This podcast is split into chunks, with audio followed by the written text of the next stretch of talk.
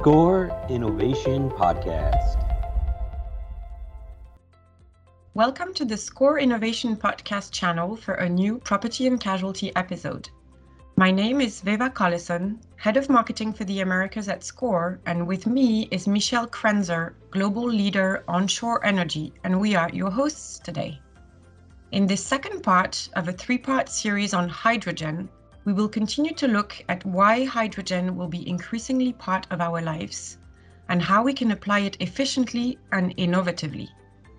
The first part of this series, entitled Hydrogen Basics for the Next Generation, was about understanding what it is and how it works. You can find this episode by subscribing to the channel, as well as another episode featuring Michelle entitled The Refinery of the Future.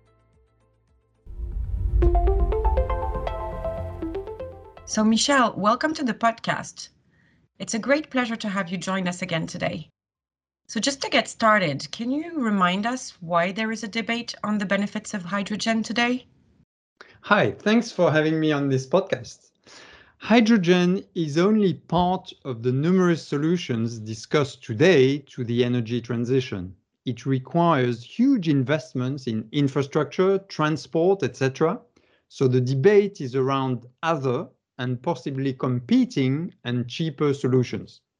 I'm convinced hydrogen will play a huge part in decarbonizing the economy.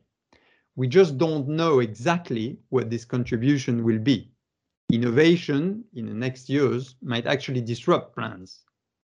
The debate is also on the best use of hydrogen once produced. It's a question of priority it makes sense to use it where there are no better alternatives. There are some applications that are advertised by some and criticized by others, like heating homes and buildings. Does it make sense when there are alternatives like heat pumps or electric heating? The city of Aberdeen might well offer a response with a plan to convert home energy to 100% by 2030. In reality, it's difficult to generalize. Well, that would be miraculous, really. But then why do I understand that hydrogen is controversial? Why is that in your perspective? Well, some say we'll solve a lot of problems. Others say it's an excuse to keep producing gas. Blue hydrogen, produced from natural gas with a carbon capture system, has been criticized for underestimating overall greenhouse gas emissions, especially due to methane fugitive emissions. Some say it's dangerous, referring to the 1937 Hindenburg tragedy we discussed in part one. It also suffers from inefficiencies because it needs to be transported and stored, and that's expensive. And some say it doesn't make sense to use hydrogen for power because it's been generated by power in the first place. On the other hand, Korea said it wants to use a fuel mix with 30% hydrogen at all its gas-fired power plants by 2035. Well, that doesn't sound very good, does it? Well, hydrogen could be an industrial revolution and become a $2 trillion economy by 2050. Any major change like this will have some opponents. It needs to be managed properly. It is important to be objective and look at the pros and cons of every solution. Because of the advantages of hydrogen discussed in part one, being a source of clean energy, overall, most people would agree that hydrogen will contribute to reducing climate change. That's why we see lots of large financial commitments, hundreds of billions of dollars from governments and private companies. It's also viewed by many think tanks and the International Energy Agency as part of the necessary solutions to achieve net zero. It's also clear that it offers potentially attractive solutions for decarbonization of hard to abate sectors, sectors that cannot be electrified. The issue is how to produce large quantities of green hydrogen cost effectively, and that's where innovation plays a key role. Okay, so Michel, you just mentioned a lot of risks and drawbacks. Um, if I understand well. So, what um, will it likely be used for in the future, according to you? Well, in the future, hydrogen will continue to be used in refineries, fertilizer plants, and chemical plants. That's an easy win because there's no need to fundamentally change existing processes. The supply of hydrogen needs to become green or blue. That would already cover a large chunk of CO2 emissions, about 800 million tons per year. Wow, and there are um, any new industrial applications? Yes, and that's the exciting bit. The most useful will be for the so-called hard-to-abate industries like steel and cement. Steel today produces around 7% of greenhouse gas emissions. That's three times as much as aviation. It will be difficult to replace or reduce steel production. In fact, steel production is predicted to increase. In addition, steel will be needed to build the solutions to the climate change challenge. Hydrogen production and infrastructure, carbon capture systems, wind turbines, solar panels, and so on. Hydrogen can be used to produce green steel, but this will necessitate a change of processes. This is being developed by major steel makers across the globe. Innovation is key, and then huge investments will be necessary to replace existing production processes. Interesting. And how about new hydrogen applications for transport, which I understand represents a large share of GHG emissions? Yes, that's an interesting one. Let's start with the most obvious, passenger cars. First, to clarify, when we speak about hydrogen cars, trucks, planes, it can mean that the vehicle is powered by an engine burning hydrogen instead of gasoline or kerosene. But it's not always clear that in most cases, we're actually talking about fuel cells fed with hydrogen producing electric power. Sorry, what is a fuel cell? Well, you will hear this more and more. It's a device that converts hydrogen and oxygen from the air to electricity without combustion. It's chemistry at its best. It's the reverse of electrolysis. Here too, there's a lot of innovation to expect to make them more powerful. Fuel cells are already used in many applications, but they're being developed to enhance performance, weight, and reduced use of precious metals. Okay, that's clear now, but aren't cars powered by batteries today? What's the difference?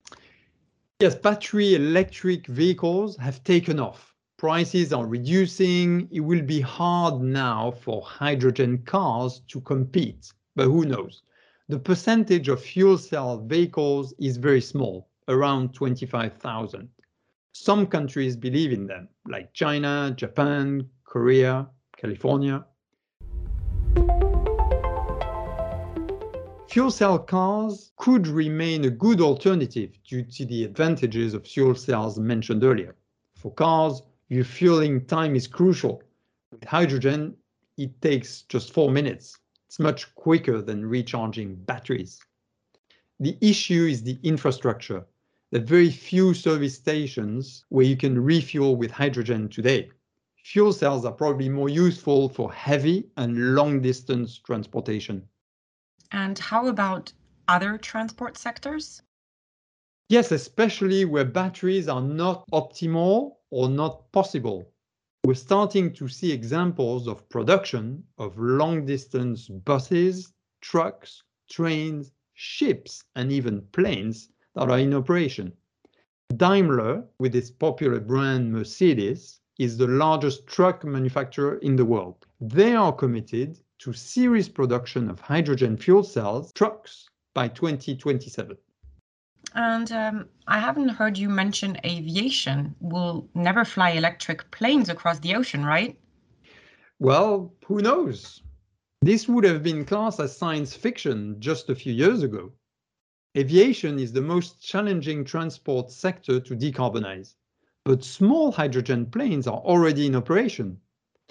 Airbus is developing a 200 passenger plane with hybrid liquid hydrogen combustion plus fuel cells to be operational in 2035.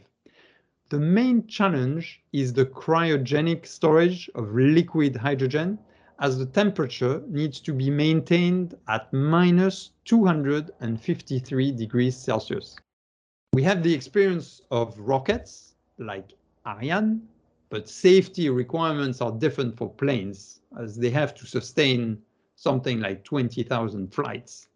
Well, that's incredible. And it does sound like science fiction indeed to me. So any other applications? It could also be used for heating buildings and homes, as mentioned earlier, but it's unlikely to be used on a large scale, at least short term, because other clean electric solutions exist. Hydrogen demand will need to be prioritized, but it could represent a few percentage of hydrogen demand. And how about the power sector? The use of hydrogen will be more limited, but it is considered either to replace gas or be blended with gas to be burnt in gas turbines. This would be for limited uses where gas turbines already exist. This may require minimal capital investment. Some forecasts indicate this could represent up to 20% of hydrogen demand by 2050. And it is expensive to do this, I assume? Yes, of course. And that's why we're also talking about a hydrogen economy. It's a whole new ecosystem. At the end of the day, hydrogen will win if green hydrogen can be produced cheaply. Today, gray hydrogen is much cheaper than green hydrogen. That means electrolyzers, for example, need to be much cheaper. That's going to happen when the hydrogen economy develops. We have seen the same with solar energy. So with that being said, can you quantify how expensive green hydrogen is? Yes, at the moment, green hydrogen costs around six to eight dollars per kilo versus one or two dollars per kilo for gray hydrogen. So we're a long way off However, costs will go down over the next years for three reasons. First, production will ramp up, providing economies of scale. Second, innovation is constantly improving techniques and performance, ultimately reducing production costs. Finally, hydrogen that's not green will be increasingly penalized by carbon taxes. We're also hearing about blue hydrogen. Uh, what is it? Yes, blue hydrogen is just slightly more expensive than gray hydrogen and is getting tax credits, for example, in the US, that will make it cost competitive. In addition, it's easier to scale up. That's why blue hydrogen will be useful to start reducing emissions very quickly, probably for a few decades before green hydrogen becomes competitive and takes over. Also, it's possible to retrofit existing gray hydrogen production units into blue hydrogen. Are we going to need very large projects then? Yes, huge. Similar in size and investments to nuclear power stations. We're talking in billions of dollars. So, where are the largest projects today? As far as I know, the largest project today is the Western Green Energy Hub in Australia you will convert wind and sun into hydrogen and ammonia. It will generate twice as much power as the largest power plant in the world, which is the Three Gorges Dam in China, or six times the largest nuclear power plant in the world. The cost will be around $100 billion, and the footprint will be something like 15,000 square kilometers. That's a lot of land Wow, it is. Those numbers are making my head spin. So that's going to take years to be operational, right? You're right. Final investment decision in this case will be around 2028. It takes time for large projects. That's why it's important to take decisions this decade to have an impact ahead of 2050. So, Michel, this brings the question Are some countries at an advantage in this field? Yeah, green hydrogen means green electricity. The most suitable regions for building green hydrogen plants combine the availability of sun and or wind and unprotected land. Australia seems to be suited and so is West Africa, Chile and many others. This could change the geopolitics of energy. Take the, the example of Namibia, a small country of two and a half million people. They're working on one of the largest hydrogen projects for an estimated cost of $9 billion. The GDP of the country is only $10 billion. There's no industrial infrastructure. It will have a huge impact on their economy. On the other hand, many countries will also import hydrogen.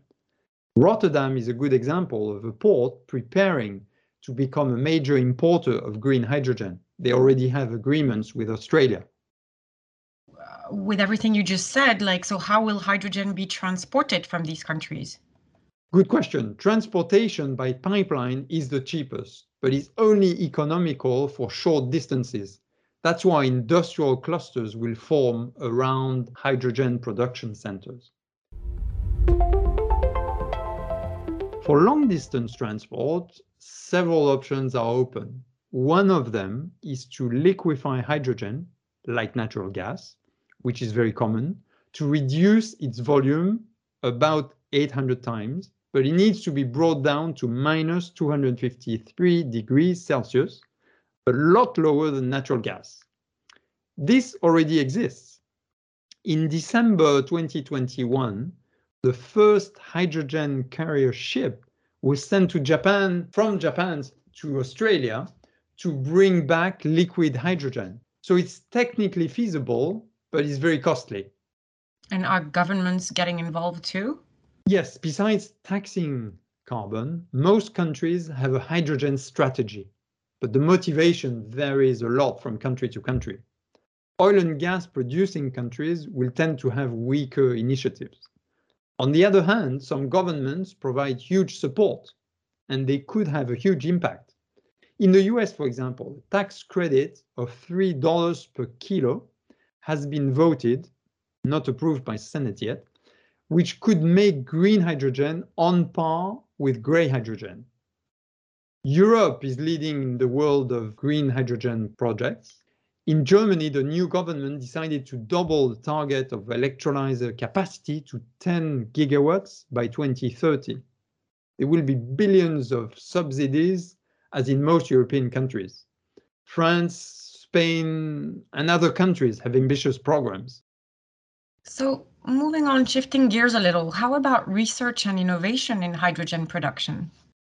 Of course, there's lots of research related to hydrogen, with many areas subject to innovation to improve processes, performance, durability, and cost. Just to name a few. Solar panels, wind turbines are improving every day this contributes to green electricity getting cheaper and cheaper. Another example is electrolyzers. There are several types, all at different stages of development with their advantages and drawbacks, but for all of them, prices are going down. We could also mention the production of hydrogen from biomass and waste using microbes is being researched.